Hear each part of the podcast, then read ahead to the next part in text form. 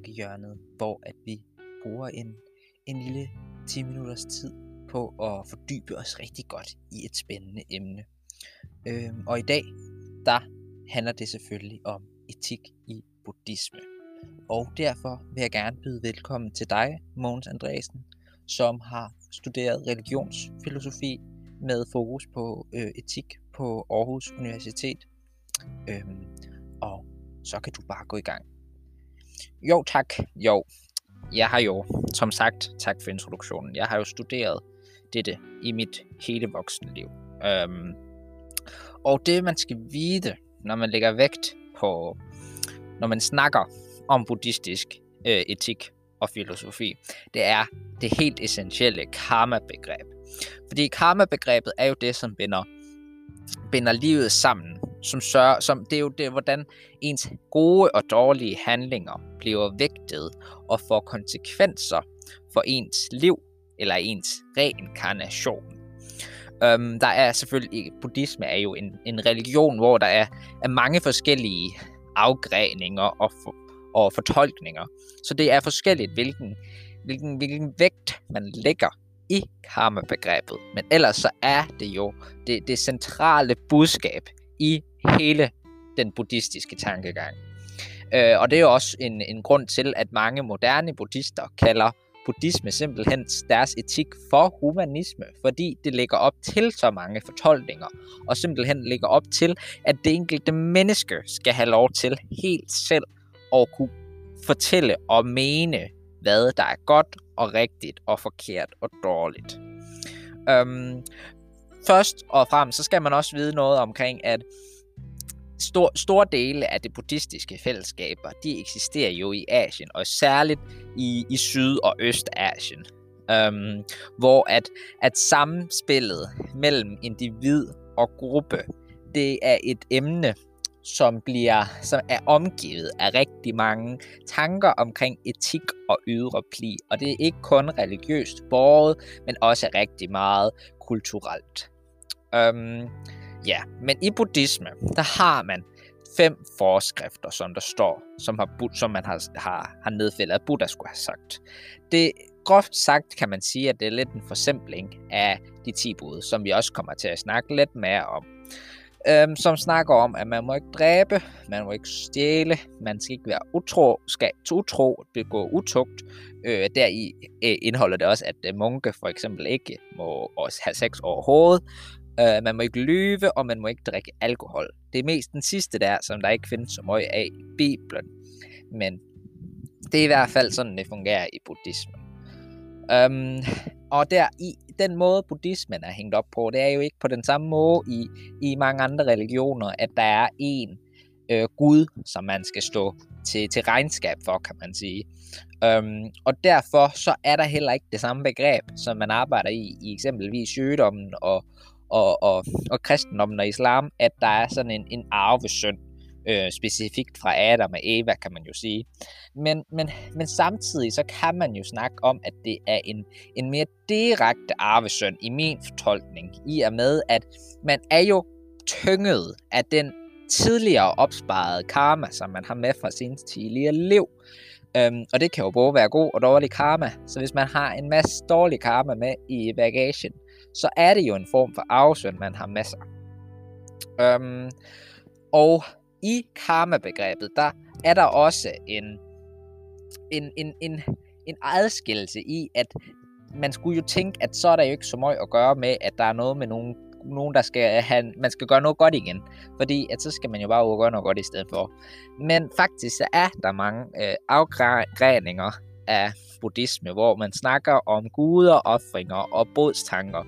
Og det er et godt eksempel på, hvor, hvor forskelligartet en religion buddhisme egentlig er. Og også en religion faktisk, som er meget gradueret i de enkelte afgræninger. For eksempelvis, at der er lægfolk og munke, og så også almen praktiserende øhm, buddhister inden for de enkelte afgræninger, så det også er forskellige, hvilke øhm, ting, man skal leve op til som praktiserende buddhist, alt efter, hvordan man er buddhist. Øhm, og der er det jo rigtig spændende. Nu skal vi ind og snakke lidt om det forskellige slags buddhister. Fordi der er møg forskellige slags buddhister, som har nogle møg forskellige øhm, idéer om, hvad det er, at, øhm, og forskellige fortolkninger af de ord, som Buddha har sagt. Øhm, og særligt så er der, der er nogle afgræninger af nogle folkelige buddhister, som for ligesom at konkretisere det her karma-begreb en smule, så snakker man om en decideret dødsgud, som man kalder for yama. Og det er simpelthen helt konkret, så når man dør, så kommer man hen til dødsguden yama, som opvejer på en vægt en score en dårlig karma. Og så kan man altså blive straffet for på det grusomste straffet. Man kan blive kogt levende, eller få stukket ind øjne ud. Øhm, eller man kan blive sendt til, til hæmmeri, øhm, eller og, og, genfødt øh, på en god måde, kan man sige. Det er jo deres hæmmeri. Øhm, men, men det er jo en meget konkret manifestation af det her karma-begreb, og hvilken konsekvens det har for det enkelte menneske, kan man sige. Øh, derudover så har man også der, det, det der Theravada-buddhisme.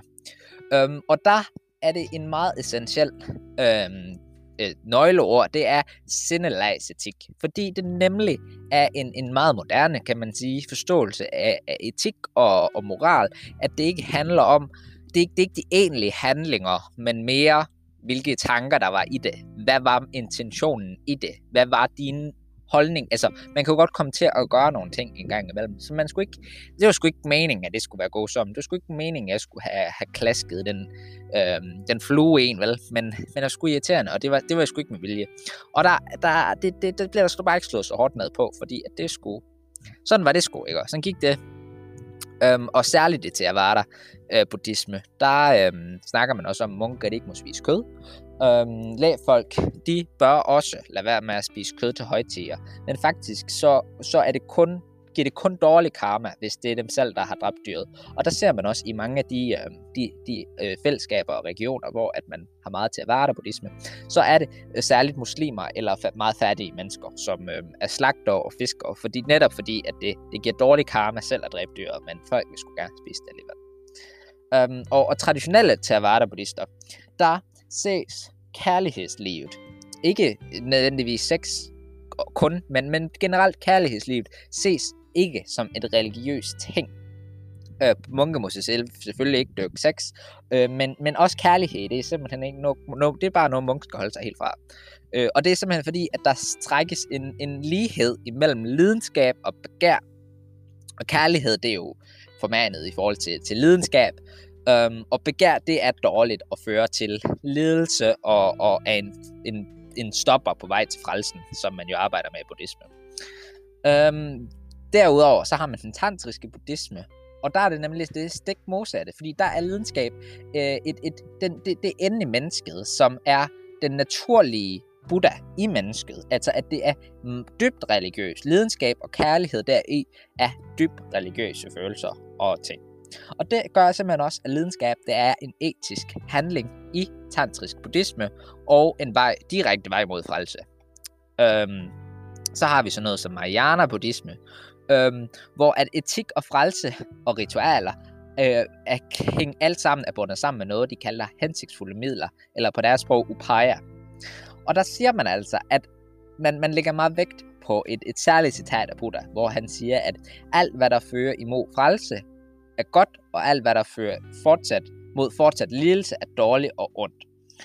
Øhm, og der bliver selvfølgelig lagt, der, der, der fratager man jo, kan man sige, der, der ligger man væk på det med frelse, at, at handlinger skal være orienteret imod en kommende frelse. Og det er jo, og så er det jo en, en fortolkningssag af, hvad, hvilke handlinger det er, der giver frelse.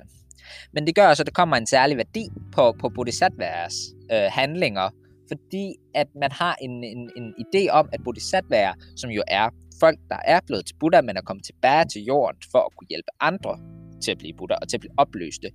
Fra deres opløste tilstand, der er de simpelthen ikke, der er de i stand til aldrig at kunne handle med egoistiske motiver. Så det vil altså være sige, at rent teoretisk i hvert fald, at de er i stand til at gøre onde ting, men der, som stadig kan være rent etisk gode, fordi at det fører til frelse for andre mennesker, for eksempel.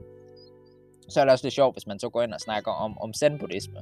Fordi at de har sådan noget ret øh, en, en anden tilgang, kan man sige, til etik. Øh, de har en, en tradition med sådan chokerende og dramatisk litteratur, som skal have til funktion at skulle ruske op i de praktiserende øh, og i deres forståelse af buddhavejen.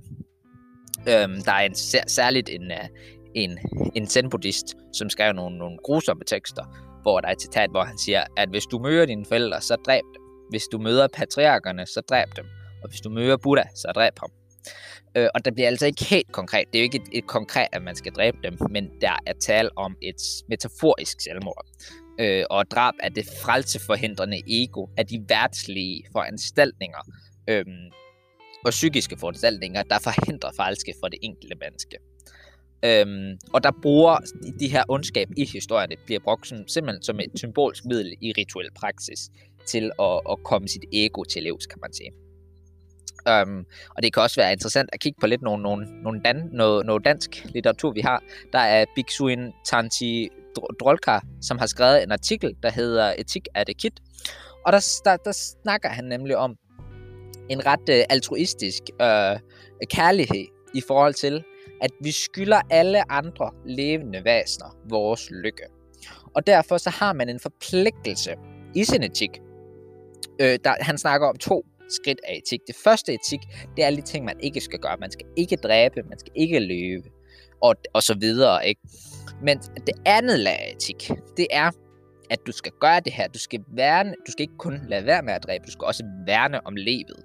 Øhm, og dermed også, at, at den gode handling også ligger i, at man hjælper andre og, og helt aktivt tager kampen op imod ledelse, også for andre mennesker.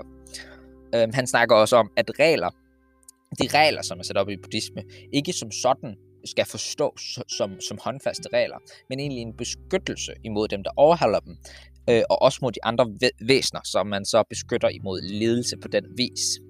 Og simpelthen at reglerne er til for, at, at mennesker, de har sgu virkelig svært ved at omgås med hinanden. Øhm, det kan vi se alt i verden, hvor mennesker behandler hinanden øh, grusomt.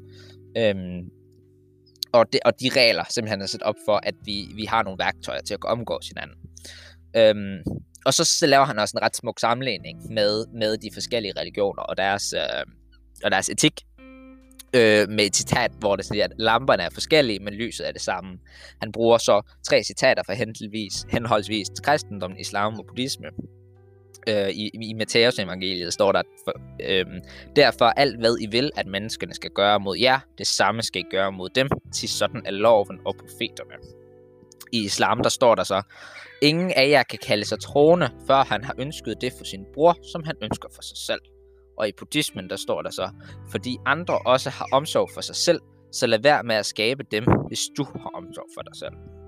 Så der ligger simpelthen det her med, med næstekærligheden. Det er et, et, et, et stærkt og gennemgående træk i alle, øhm, i alle religioner, og det lægger han rigtig meget vægt på, at det handler ikke nødvendigvis om, om man gør ting med en religiøs overbevisning, men bare, at man gør og ved det går. Ja, det var, det var det, jeg havde med her til dig i dag. Mange tak. Mange tak, Måns. Øhm, og jeg håber, at I alle sammen derude er blevet lidt klogere nu på øh, buddhistisk etik.